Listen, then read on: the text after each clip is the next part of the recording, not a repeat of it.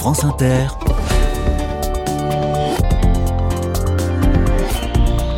Dorothée Barba. Bonjour à toutes, bonjour à tous. Youpi, c'est lundi, nous arrivons dans un nouveau département. C'est la Gironde qui est à l'honneur toute cette semaine. Le jeu des 1000 euros, en effet, a posé ses valises à Libourne. Et pour ce premier jour, nous sommes à Créon pour parler d'un précieux tiers-lieu baptisé l'Entre-deux-Mondes, avant de filer à Bordeaux pour parler de cartes géographiques. Car les vieilles cartes sont assurément un patrimoine à préserver. Soyez les bienvenus. Carnet de campagne, le journal des solutions. L'Entre-deux-Mers est une région viticole du domaine bordelais, enclavée comme son nom ne l'indique pas vraiment entre deux grands cours d'eau, la Dordogne au nord et la Garonne au sud. Et on y trouve, figurez-vous, aussi autre chose que du vin. L'Entre-deux-Mondes en est la preuve. Bonjour Pierre Chinzy. Bonjour. Vous êtes l'un des fondateurs de cette coopérative L'Entre-deux-Mondes qui est située à Créon, dans l'Entre-deux-Mers donc. Un endroit atypique où l'on trouve une épicerie, un restaurant et un espace de coworking. Quelle est la philosophie de cet endroit, dites-moi? Quelle est sa, sa raison d'être? Mais La raison d'être, c'est de développer l'agriculture euh, vivrière sur une, une, région qui, comme vous l'avez dit, est très viticole. Donc euh, on a créé une épicerie et un bar-restaurant de producteurs locaux, ainsi que de consommateurs et de collectivités, pour pouvoir développer l'économie locale au niveau de l'agriculture et surtout de l'alimentation. Donc on trouve de tout sauf du vin à l'entre-deux-mondes? Si, on trouve aussi du vin, bien sûr, parce qu'ils font partie, ils font partie des producteurs coopérateurs et c'est aussi euh, un produit à défendre puisque c'est un produit local. Mmh. Voilà. La surproduction agricole est, l'un de vos enjeux. Hein. Les, les, produits qui sont vendus dans l'épicerie sont, sont, en lien avec la, la, production locale et notamment en cas de, de surplus.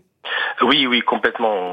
On, travaille vraiment beaucoup là-dessus, sur la, proximité et sur le fait aussi de éventuellement pouvoir manquer de produits, puisqu'on travaille que sur des fruits et légumes de saison, évidemment. Et on a également une philosophie zéro déchet au sein de l'épicerie pour prendre aussi des valeurs environnementales qui sont très importantes.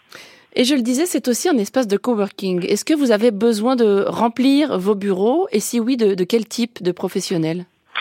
Alors oui, on a toujours besoin de remplir les bureaux, même si ça commence à bien fonctionner, mais on manque encore un peu de présence euh, pour toutes les personnes qui sont soit indépendantes, soit euh, missionnées par des grandes entreprises et qui travaillent à distance. Voilà, donc c'est au niveau de la fréquentation des, de l'open space, hein, des bureaux ouverts, où là on a, besoin d'un peu plus de fréquentation. Mmh. Mais la salle de réunion est de plus en plus utilisée. Et ce qui est intéressant, c'est que les gens qui viennent sur la salle de réunion la journée, ils font des formations et ils mangent le midi au bar-restaurant et ils font leurs courses à l'épicerie en partant. Mmh. Voilà, c'est un, un tiers-lieu, hein, comme on dit. On en voit pousser comme des champignons partout en France. L'idée, c'est vraiment de mélanger un lieu de vie et un lieu de travail.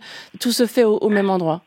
Oui, complètement. C'est un lieu de, on va dire, un lieu d'intelligence collective. Hein. C'est-à-dire qu'on peut y travailler, on peut y rencontrer des gens, on peut créer des projets également. C'est un lieu qui est ouvert à tous. Vous traversez, je crois, des temps pas très faciles. Hein. C'est compliqué le modèle économique de, de cet entre-deux-mondes. C'est une société coopérative, d'ailleurs, on l'a pas encore dit. Oui, tout à fait. C'est une société coopérative d'intérêt collectif. C'est-à-dire que c'est une société, hein, c'est une ESS, une société par action simplifiée, mais tous les bénéfices de la structure sont réinjectés dans la structure. Donc il n'y a pas de lucrativité. C'est là où c'est intéressant, ça se rapproche d'une association. Euh, voilà, mais euh, on a bénéficié de fonds publics pour le démarrage, mais on n'a plus de fonds publics maintenant. Et effectivement, on prend un modèle du, du juste prix pour le producteur et le consommateur. Et si on n'a pas le volume nécessaire en termes de fréquentation et de clients, c'est difficile. Et surtout que, voilà, nationalement, les, les, produits bio locaux sont quand même en berne depuis euh, depuis mmh. de nombreux mois. Oui, vous subissez de, de plein fouet hein, cette crise du bio dont on parle tant. Euh, quelle forme oui. prend-elle chez vous? En fait, c'est surtout qu'il y a aussi des d'autres formes de concurrence qui se développent hein, euh, aux alentours, qui sont pas sur la, la, philosophie que nous on souhaite mettre en place, parce qu'on est vraiment une entreprise de territoire. On travaille avec les collectivités aussi, donc l'intérêt c'est vraiment de de créer une activité qui puisse profiter à tous. Et effectivement, euh, euh, bah, c'est difficile de dégager beaucoup de marge avec ce genre de, philosophie. L'idée, c'est vraiment de travailler sur le fond et sur le développement d'une structure, euh, d'une filière agricole vivrière, donc qui fasse nourrir les gens euh, du territoire. Il y a six personnes, hein, je crois, six salariés qui travaillent à l'entre-deux-mondes. Est-ce que vous êtes inquiet pour l'avenir de la coopérative? Oui, pardon. Oui, oui, on est inquiet, bien sûr. Euh, alors, on voit qu'il y a quand même, euh, il y a quand même euh, des, gens qui nous supportent, hein, les clients ou même les coopérateurs, parce que dans, dans, nos coopérateurs, on a des citoyens, évidemment, on a aussi des producteurs, mais on a aussi des partenaires hein, locaux, des associations. On a également des collectivités, la commune de Créon, la communauté de communes, qui nous suivent et qui nous accompagnent.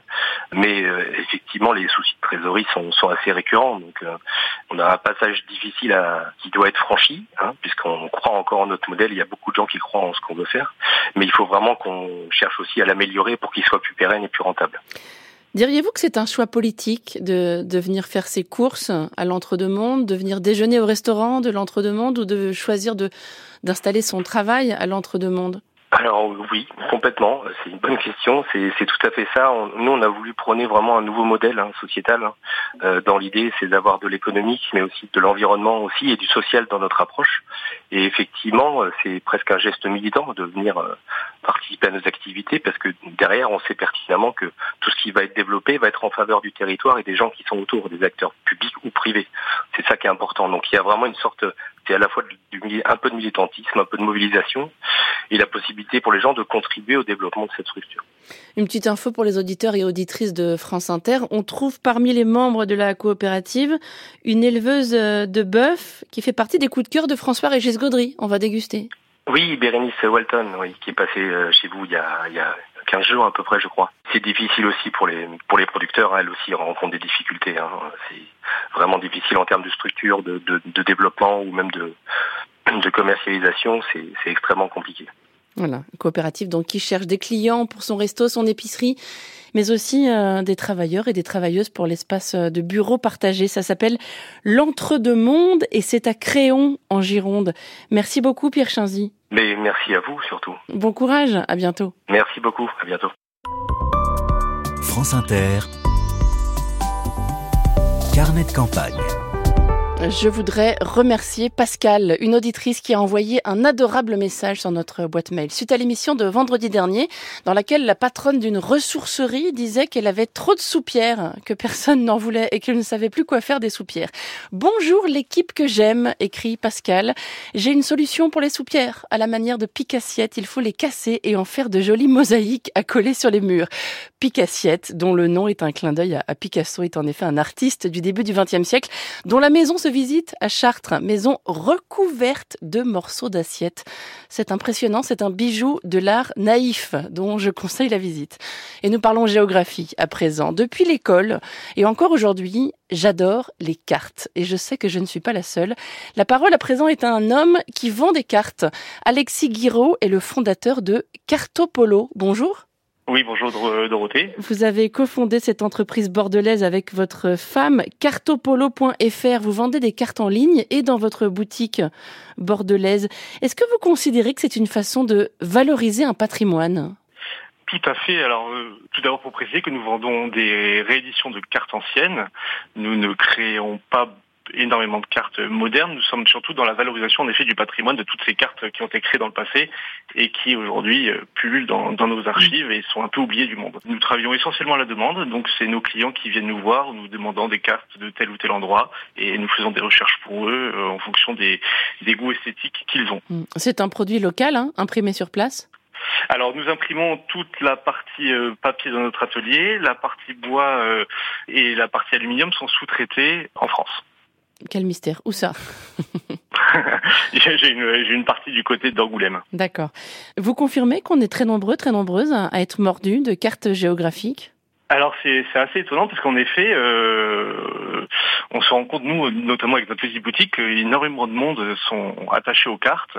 Euh, le nombre de personnes qui rentrent ici, qui nous disent « Ah, j'adore les cartes, c'est super ce que vous faites euh, est assez impressionnant. Alors que c'est quelque chose qu'on ne partage pas forcément à un dîner entre amis ou, ou avec d'autres personnes. C'est quelque chose d'assez personnel et d'assez profond. C'est un plaisir honteux, vous voulez dire? Non, non, il n'y a rien, a rien de honteux. Hein. Je pense qu'on est tous attachés à, un endroit pour telle ou telle raison, mais, mais c'est quelque chose qui ne se partage pas. C'est plutôt quelque chose d'assez personnel. Alors, votre carte la plus ancienne, je crois, est une carte du XIIe siècle. Donc, c'est une carte du monde, mais le monde est différent. Le monde est tout à fait différent. C'est une carte qui, à l'origine, était faite par un géographe arabe qui reprend essentiellement le bassin méditerranéen et qui a la particularité d'être orientée euh, vers le sud et non vers le nord comme les conventions actuelles euh, le préconisent. Donc le monde est à l'envers le monde est à l'envers. Après, c'est qu'une question de perspective. Quelles sont les cartes qui fonctionnent le mieux, celles qui ont le plus de succès? On a une carte particulièrement qui a beaucoup de succès, c'est une carte du monde japonaise de l'entre-deux-guerres de 1930, qui est pleine de, petits pictos qui font euh, un peu penser au, manga actuel, et qui était pourtant une carte de propagande destinée aux écoles, qui représente bien le Japon euh, surdimensionné, qui a déjà envahi la Corée, et avec plein de petits pictos euh, de, clichés à travers le monde, voilà, qui ont fait une carte très originale, et qui est une carte du monde centrée sur le Japon. Il faut savoir que nous, on a l'habitude d'avoir des cartes du monde centrées sur notre pays, sur la France et sur l'Europe. Or, en fonction des, localisations, chacun centre le, monde sur, sur son pays. Il y a une affiche des visibles depuis la Tour Eiffel aussi, je vois ça sur votre site. Tout à fait. C'est une carte très originale, donc qui est centrée sur la Tour Eiffel et qui montre tous les points visibles depuis le haut de la Tour Eiffel en 1900.